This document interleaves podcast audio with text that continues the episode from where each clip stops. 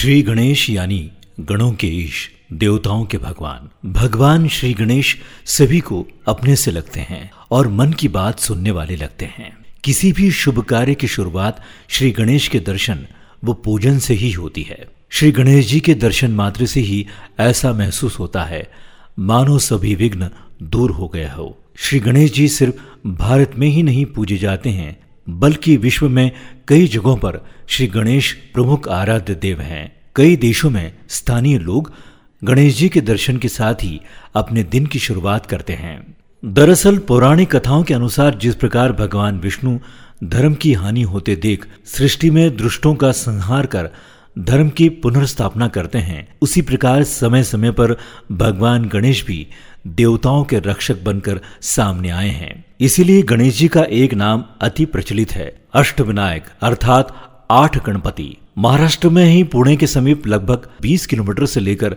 110 kilometre के दायरे में गणपति के आठ प्राचीन मंदिर बने हुए हैं। छह मंदिर पुणे ज़िले में स्थित है और वहीं दो मंदिर रायगढ़ ज़िले में हैं। ये आठ मंदिर महाराष्ट्र में ही नहीं, वरन पूरे भारत में प्रसिद्ध है। तो आइए आपको बताते हैं अष्टविनायक मंदिरों में से पहले मंदिर मयूरेश्वर के बारे में। मयूरेश्वर अर्थात मोरेश्वर। अष्टविनायक तीर्थ यात्रा का प्रथम पड़ाव मयूरेश्वर, या कहे मोरेश्वर माना जाता है। पुणे से लगभग 80 किलोमीटर की दूरी पर स्थित मोरेगांव में गणपति बप्पा का ये प्राचीन मंदिर बना हुआ है। ये मंदिर भगवान गणेश के अष्ट विनायकों में से एक ही नहीं, बल्कि भारत के प्राचीनतम मंदिरों में से एक भी है। अष्ट विनायकों की यात्रा के अंत में यदि आप मोरगांव मंदिर नहीं आते तो आपकी यात्रा को अधूरा समझा जाता है। इस स्थान का महत्व मुदगल पुराण के छठे खंड में समाहिष्ट है। ब्रह्मा, विष्णु, महेश, शक्ति और सूर्य, इन पाँच देवों द्वारा अनुष्ठान कर गणेश पीठ की स्थापना की गई थी। श्री गणेश द्वारा मोर पर बैठकर सिंधु और कमलासुर दैत्यों का संहार किया था। इस युद्ध में श्री गणेश का वाहन मोर होने से यहाँ श्री गणेश को मयूरेश्वर या मोरेश्वर के नाम से जाना जाता है।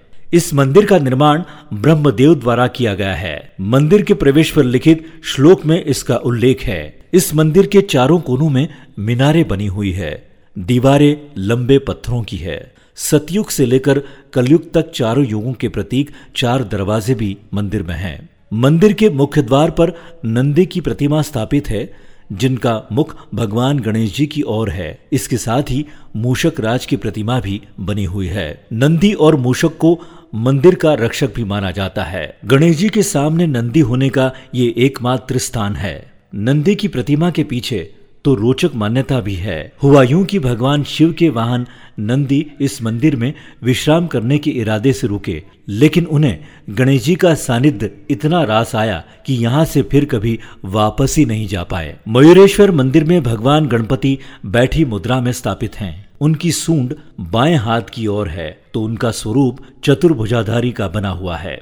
इस प्रतिमा में उन्हें तीन नेत्रों वाला भी दिखाया गया है। इनकी आँखें और नाभि पर हीरे लगाए गए हैं। सुखकर्ता दुखहर्ता वार्ता विघ्नाची, ये मराठी आरती श्री समर्थ रामदास स्वामी को इसी मंदिर में स्मरण आई और उन्होंने लिखी। ये तीर्थ स्थान कान्हा नदी के किनारे है। मंदिर गाँव के मध्य में स्थित है। सभा कक्ष में आठ दिशा में आठ गणपति है और चौतीस परिवार मूर्ति है। मंदिर में नग्न भैरव के दर्शन के बाद श्री गणेश दर्शन की प्रथा है। अष्टविनायक की यात्रा का ये पहला पड़ाव होता है। अष्टविनायक के पहले भाग में आपने मयूरेश्वर मंदिर के बारे में जाना। अगले वीडियो में आप देखेंगे सिद्ध विनायक मंदिर के बारे में जानकारी और घटनाओं के बारे में। नमस्कार।